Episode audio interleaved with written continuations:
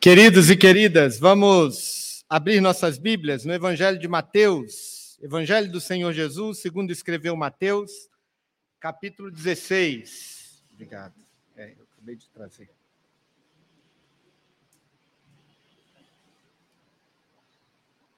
Obrigado.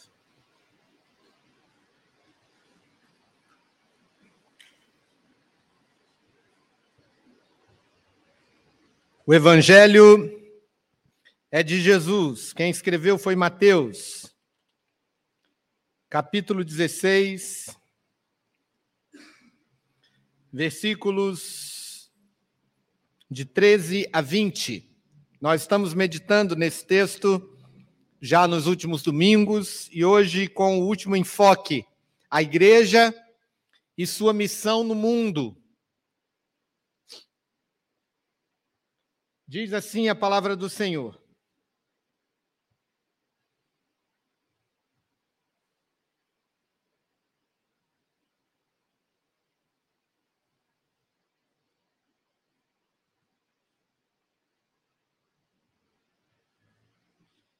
Indo Jesus para as bandas de Cesareia de Filipe, perguntou aos seus discípulos: Quem diz o povo ser o filho do homem? E eles responderam: Uns dizem João Batista, outros Elias e outros Jeremias ou alguns dos profetas. Mas vós, continuou ele, quem dizeis que eu sou? Respondendo Simão Pedro, disse: Tu és o Cristo, o Filho do Deus vivo. Então Jesus lhe afirmou: Bem-aventurado és, Simão Barjonas, porque não foi carne nem sangue que tu revelaram, mas meu Pai que está nos céus. Também te digo que tu és Pedro, e sobre esta pedra edificarei a minha igreja. E as portas do inferno não prevalecerão contra ela. Dar-te-ei as chaves do reino dos céus. O que ligardes na terra terá sido ligado no céu, e o que desligardes na terra terá sido desligado nos céus.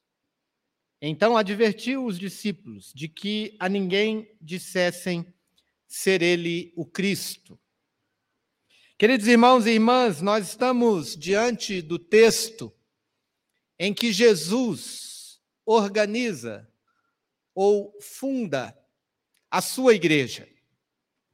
Essa igreja onde nós estamos é uma denominação cristã, que é parte dessa igreja que Jesus Cristo fundou, que Jesus Cristo edificou. A igreja é uma ideia e uma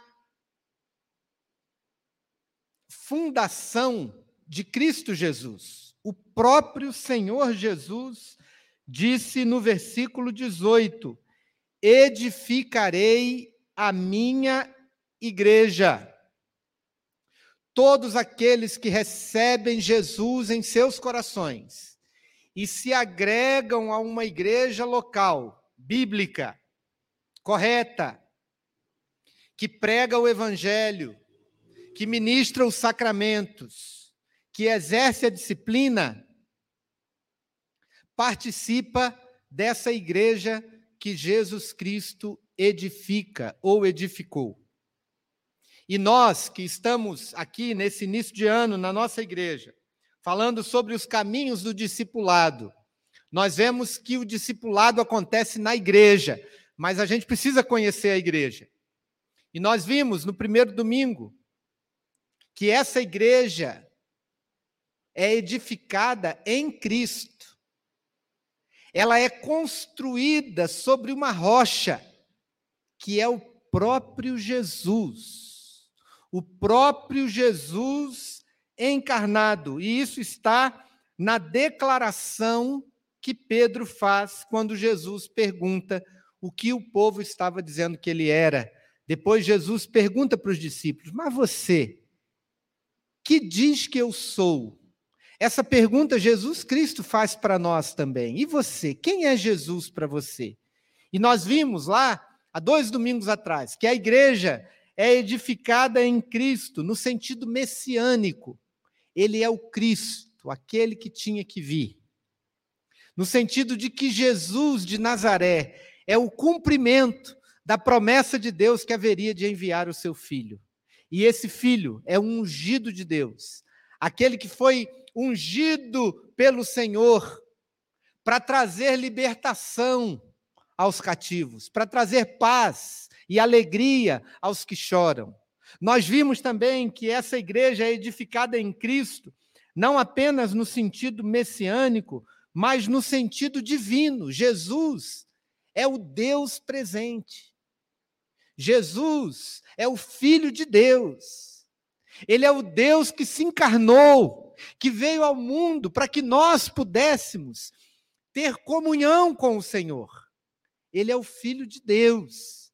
Ele é o Deus que nasceu da Virgem Maria, cresceu como um menino, como uma criança, sofreu sob o poder de Pôncio Pilatos, foi crucificado, morto, sepultado, desceu ao Hades, subiu aos céus e ressuscitou como Deus, está sentado à mão direita de Deus Pai Todo-Poderoso e há de vir julgar os vivos e os mortos. Nós cremos no Filho de Deus, a igreja é edificada no Filho de Deus, no Deus vivo.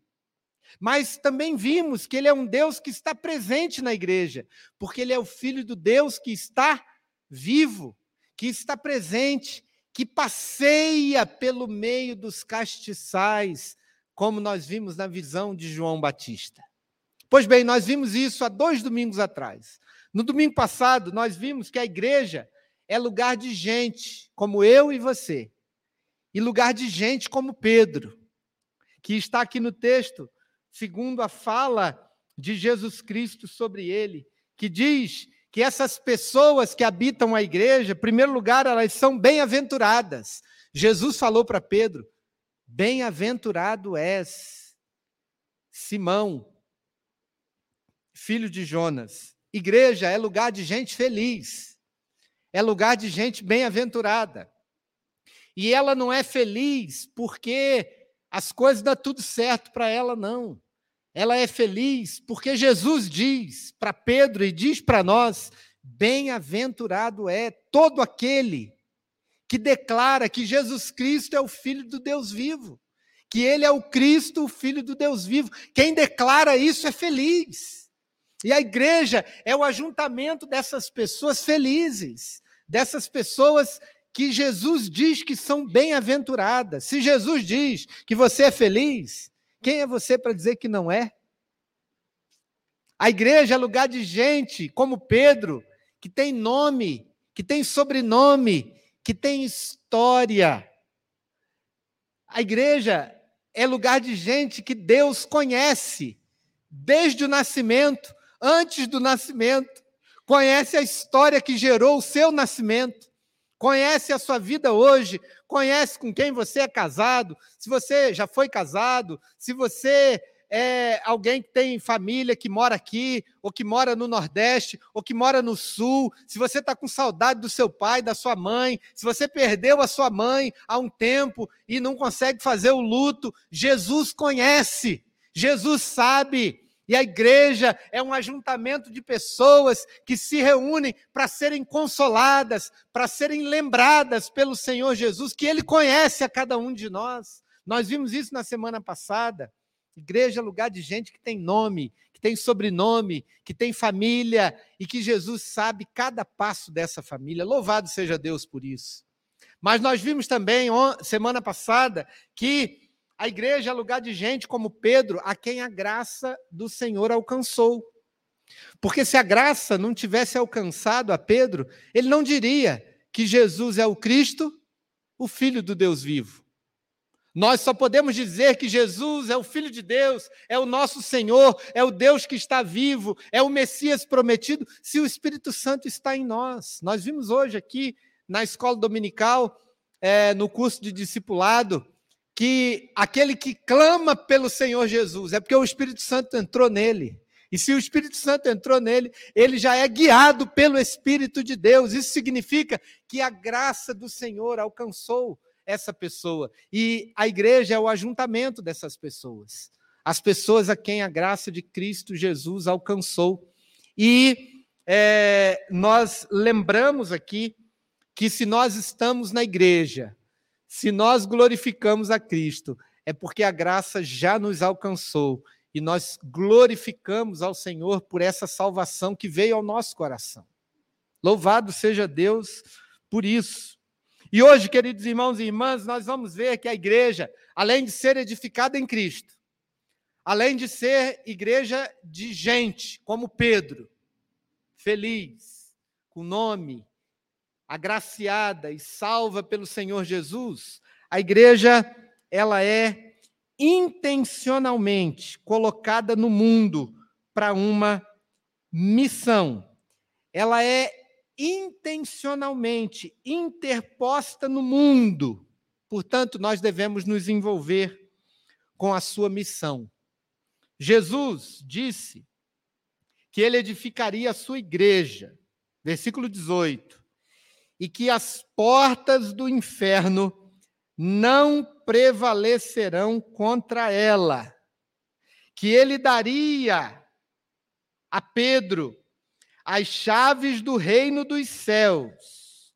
O reino da igreja é o reino dos céus.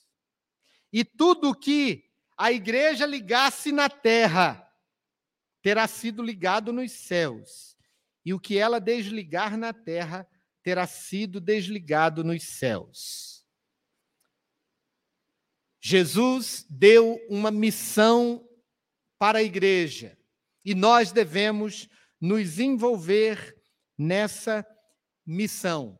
A igreja é dada por Jesus para ser uma igreja mundana. Não no sentido de que ela traz o mundo para dentro dela, os pecados para dentro dela e os valores para dentro dela, mas uma igreja intramundana, ou seja, uma igreja que vai para o mundo, que existe para o mundo, que se engendra no mundo, que se aplica no mundo, que se mete lá no meio do mundo para ela exercer a sua missão. A igreja não é um ajuntamento de pessoas felizes, abençoadas por Deus, agraciadas por Deus, que resolvem os seus problemas diante de Cristo para ficar apenas resolvendo os seus problemas dentro da igreja. Mas ela é chamada por Jesus para guerrear, para ter uma missão, para ser colocada diante das portas do inferno e essas portas do inferno não prevalecem contra a igreja. Senhor Jesus deu essa missão para a igreja. Jesus disse que edificaria a sua igreja sobre uma pedra. E essa pedra, aqui no versículo 18, é essa expressão que Pedro diz: Tu és o Cristo, o Filho do Deus vivo. E isso significa, meus irmãos, que a igreja é fundada sobre uma rocha, sobre uma pedra. E essa pedra, essa base, essa rocha é tão forte, tão firme, que ela é inabalável. A missão que Deus deu para a igreja é uma missão garantida pelo Senhor Jesus, que não será abalada pelo inferno, pelo mundo, pelas circunstâncias, pelos problemas. O fundamento da igreja diz isso. O Senhor Deus edificou, o Senhor Jesus edificou a sua igreja sobre o firme fundamento. O apóstolo Paulo vai dizer em 1 Coríntios, capítulo 3, versículo 10: Segundo a graça de Deus que me foi dada, lancei o fundamento como prudente construtor, e outro edifica sobre ele. Nós estamos aqui em Barueri. Nós temos uma missão que o Senhor deu para a nossa igreja no ano de 1859, quando ela chegou no Brasil, lá no Rio de Janeiro. Deus deu uma missão para um jovem que veio dos Estados Unidos e plantou a igreja presbiteriana no Brasil. Mas essa igreja não é fundada pelo jovem Ashbel Simonton, que veio dos Estados Unidos. Ela é fundada sobre um firme fundamento que é Cristo Jesus o mesmo fundamento no qual a igreja foi edificada há mais de 170 anos atrás. É o fundamento dessa igreja aqui, que está aqui, que é colocada neste bairro, para pregar o evangelho para as pessoas que aqui chegam, para fazer a missão que precisa ser feita neste lugar e a partir daqui no mundo todo. Mas ela tem um firme fundamento um fundamento sobre o qual nós também edificamos a igreja e a sua missão. O apóstolo Paulo também nos diz que nós, como membros desse corpo, somos não somos peregrinos nela, não somos estrangeiros, mas somos concidadãos, somos famílias de Deus edificado sobre o fundamento dos apóstolos e profetas, sendo ele mesmo, Cristo Jesus, a pedra angular, no qual todo o edifício, bem ajustado, cresce para santuário dedicado ao Senhor. A igreja tem uma missão no mundo, mas ela tem uma base sólida, que é o Senhor Jesus e nós somos edificados sobre essa rocha. E uma vez bem ajustados nela, nós crescemos para sermos santuário dedicado ao Senhor. E nós estamos edificando essa igreja e a missão que o Senhor tem dado para nós, firmados nessa rocha que é Cristo Jesus. Nós somos estamos baseados nesse nessa base que é o Senhor Jesus e podemos cumprir a missão que o Senhor deu para a sua igreja. Jesus Cristo é essa rocha que sustenta a igreja, mas que não é aceito por todos. Nós vemos o próprio apóstolo Pedro, na sua carta, dizer, na primeira carta, no capítulo 2, versículo 4, dizendo que essa pedra que é viva, que foi rejeitada pelos homens, ela é uma pedra preciosa para Deus. E ele é a base dessa missão, queridos irmãos. Mas por que, que eu estou falando tanto dessa rocha? Porque o Senhor Jesus disse que ele edificaria sua igreja sobre essa rocha e as portas do inferno não prevaleceriam contra ela.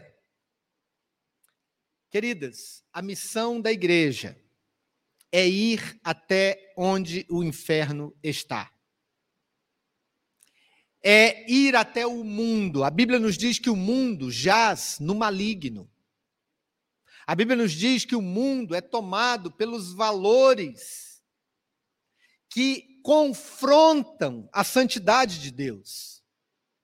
Que o mundo é o lugar onde habitam aqueles que não temem ao Senhor e porque são tomados por esses valores do mundo, confrontam a vontade de Deus.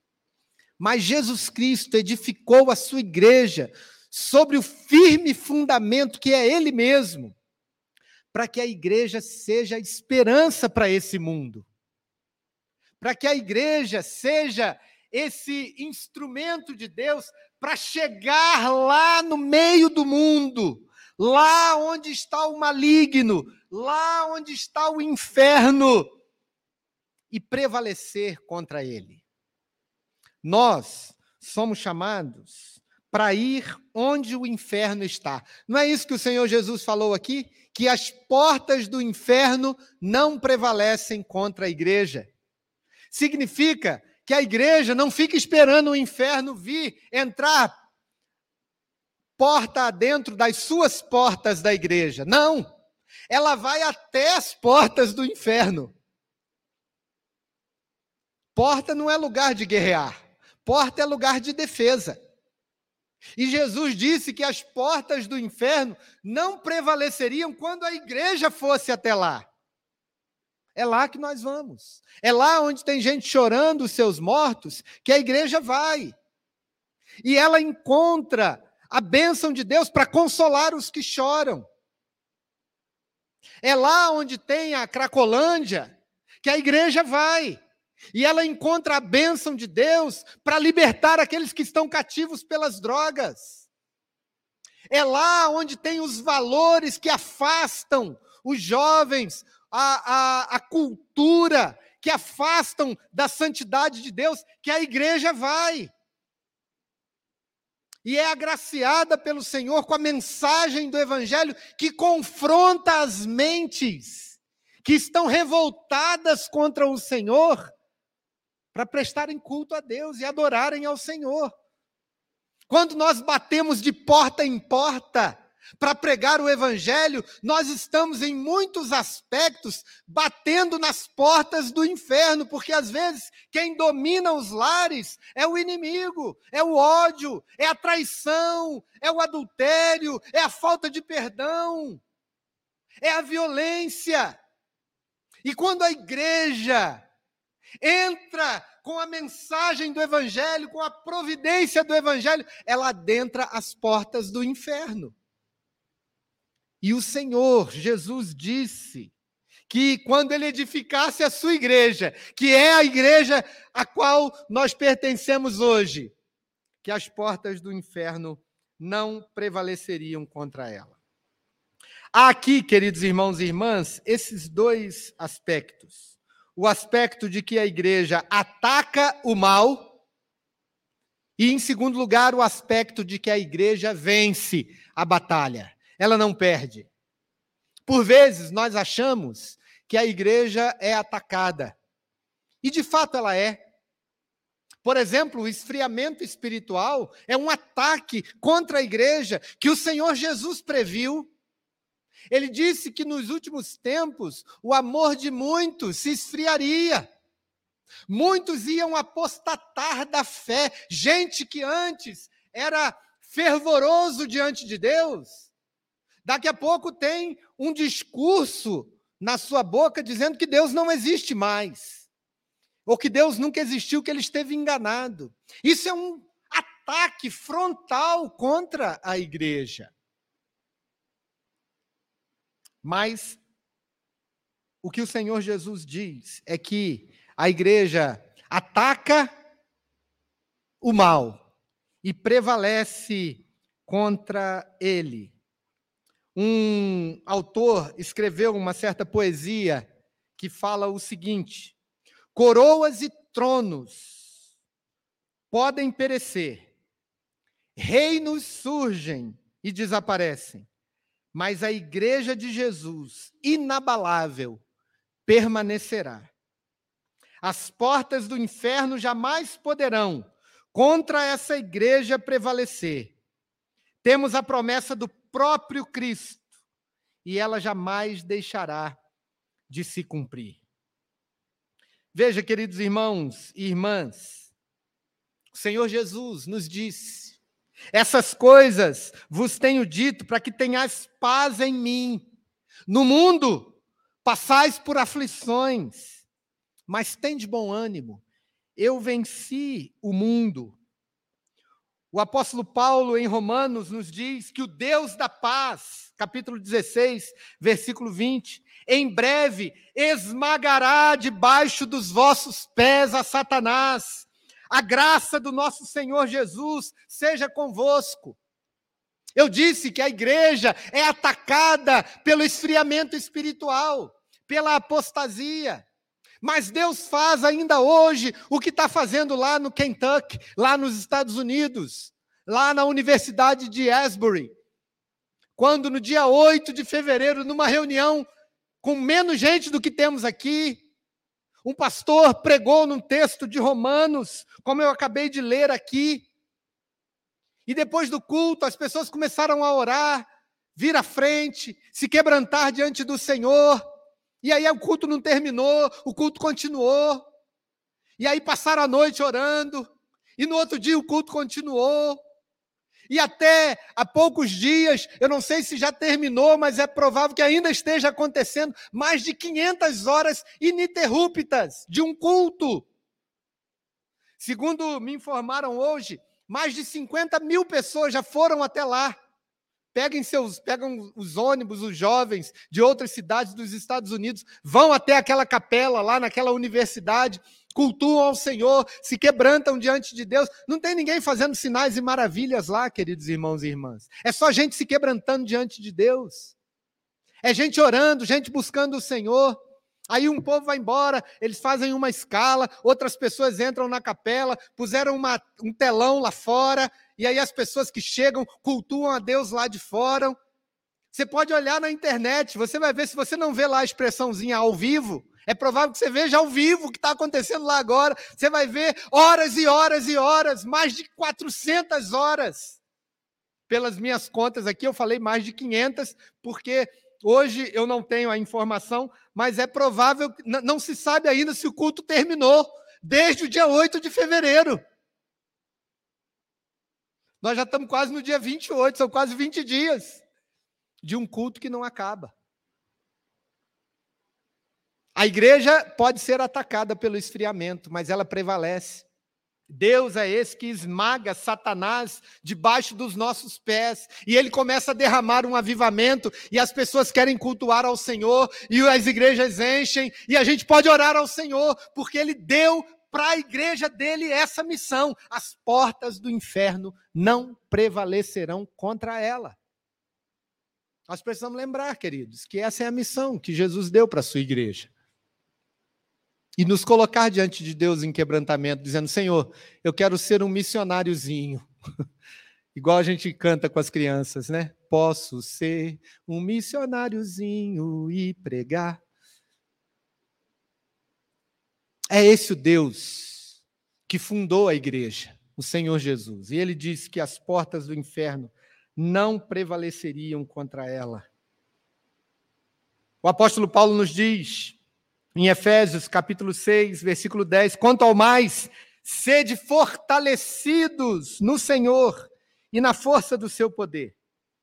Revestivos de toda a armadura de Deus, para poderes ficar firmes contra as ciladas do diabo. Porque a nossa luta não é contra a carne nem contra o sangue, e sim contra os principados e potestades, contra os dominadores deste mundo tenebroso, contra as forças espirituais do mal nas regiões celestes. O Senhor nos deu essa missão, mas já nos garantiu a vitória. Porque ele disse: Eu vou edificar a minha igreja. Ela, essa igreja vai atacar o inferno e vai prevalecer. Nós somos chamados pelo Senhor para essa missão e nos colocamos diante do Senhor para sermos para sermos esses vitoriosos junto com o Senhor. Nós vemos inúmeros textos, queridos irmãos e irmãs, de que o inferno não prevalece. Nós vemos no desfecho dos tempos, quando Deus, o Senhor Jesus, revelou para João no Apocalipse, o diabo sendo derrotado. Nós vemos em Apocalipse, capítulo 12, versículo 13, que o dragão, simboliza o diabo, se viu atirado para a terra. E Deus deu a vitória sobre o dragão e a serpente. Deu a vitória para a sua igreja. Nós reconhecemos, queridos irmãos e irmãs, que somos essa igreja que prevalece na luta contra o inferno.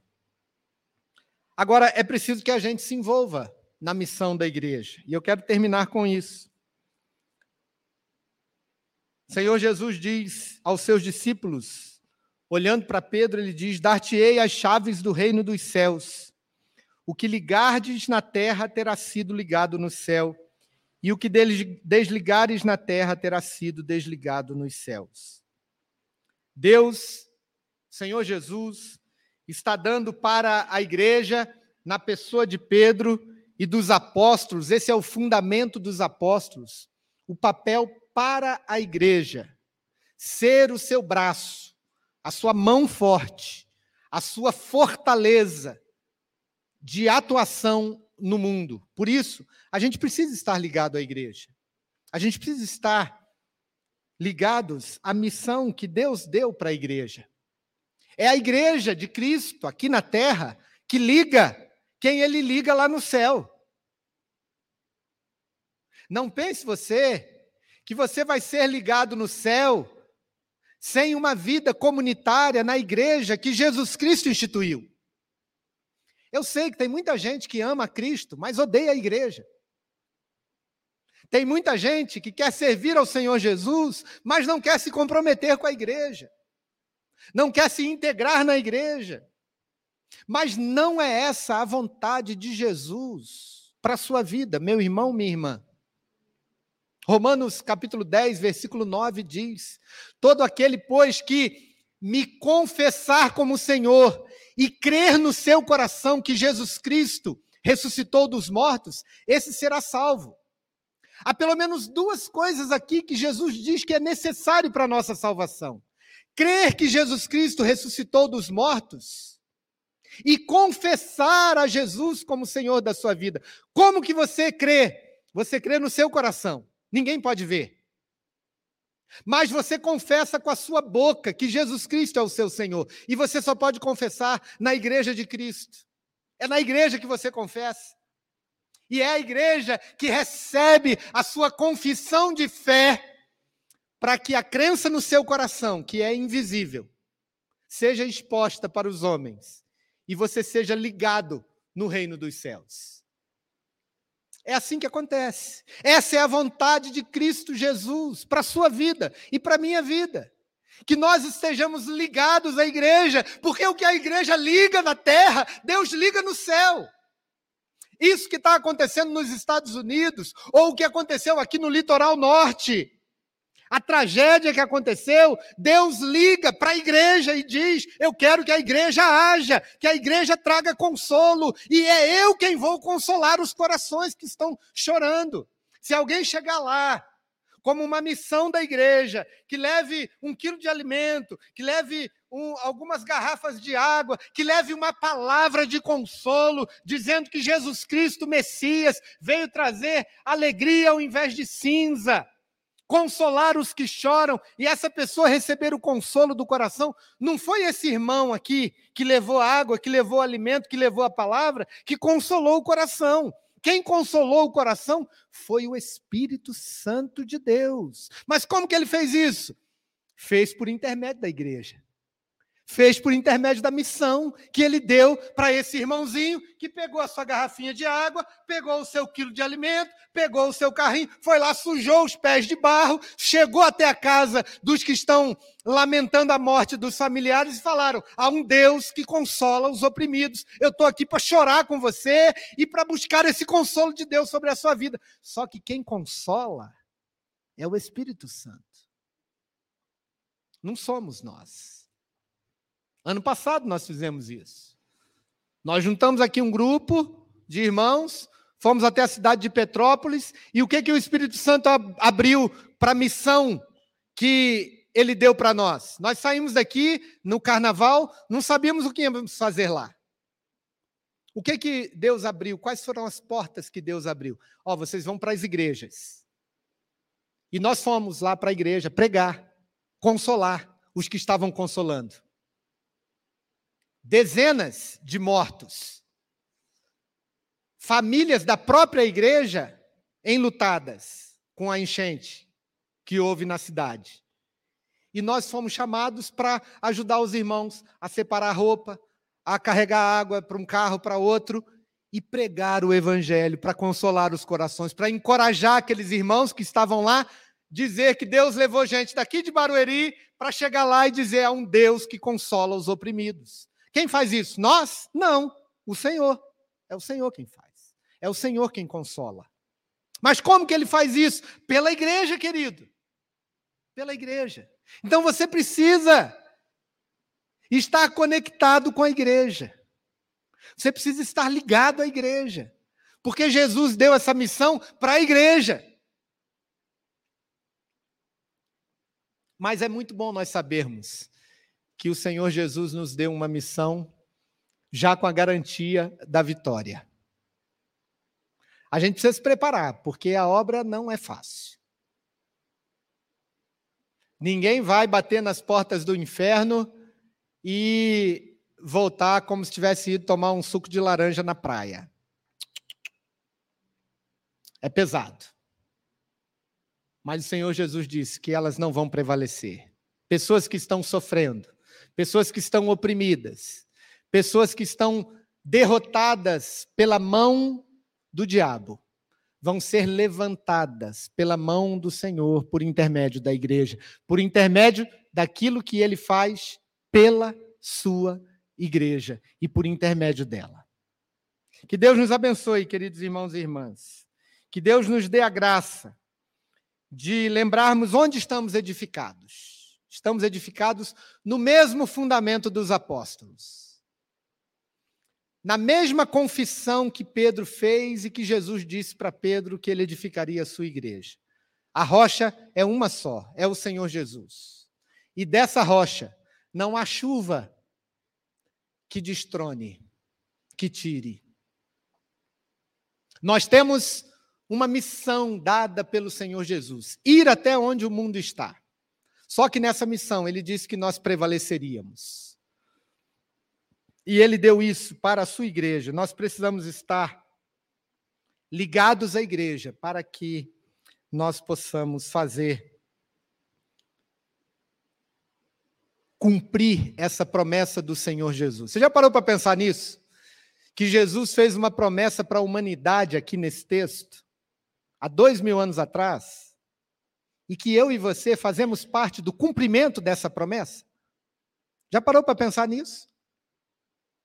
Jesus estava lá na Galileia, lá na Cesareia de Filipe, conversando com seus discípulos. Jesus de Nazaré, esse que mais tarde ia morrer, ser sepultado e ressuscitar ao terceiro dia, porque ele era o filho de Deus. Esse Jesus que viveu lá, ele estava lá e ele conversando com os discípulos, ele disse assim: Eu vou edificar a minha igreja, Pedro, sobre esse fundamento. E as portas do inferno não prevalecerão contra ela. Sabe o que, que tem acontecido nos, nos últimos dois mil anos? O cumprimento dessa promessa. Reinos levantam, se levantam e caem. Ora, é Roma que manda, ora é a Grécia, ora é a Europa, depois os Estados Unidos, depois a União Soviética, agora a China. Reinos levantam e caem. Mas nesses últimos dois mil anos, a igreja tem prevalecido. Você sabia que a igreja de Cristo não acabou? Louvado seja Deus. Ela venceu o inferno até aqui, nesses últimos dois mil anos. A história da salvação de Deus é a história de um povo, de uma igreja que tem prevalecido a todos os ataques contra a vontade de Deus no mundo. A igreja tem prevalecido. A mesma igreja que Jesus Cristo plantou. Ela continua até hoje. E você sabia que você, eu, somos parte da continuação do cumprimento dessa promessa que Jesus Cristo fez. Eu tremo, queridos. Minhas pernas tremem. Quando eu olho para esse texto e imagino que Jesus estava pensando na Ivete. Jesus estava pensando na dona Ana. Estava pensando na Marlene, no Reinaldo. Ele estava pensando no Marcelo quando ele disse que a igreja invadiria as portas do inferno e as portas do inferno cairiam, porque a igreja ia prevalecer. Porque a igreja são todos aqueles que proclamam que Jesus é o Cristo, o Filho do Deus vivo. Só que você precisa proclamar, para que a gente faça parte dessa missão. Que Deus nos abençoe, queridos, e nos dê essa graça de podermos conquistar aquilo que Jesus determinou que a igreja conquistasse. Amém.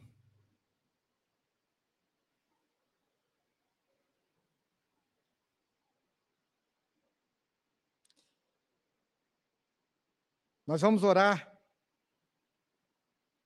colocar diante de Deus a nossa vida, eu convido você a ficar de pé comigo, na presença do Senhor.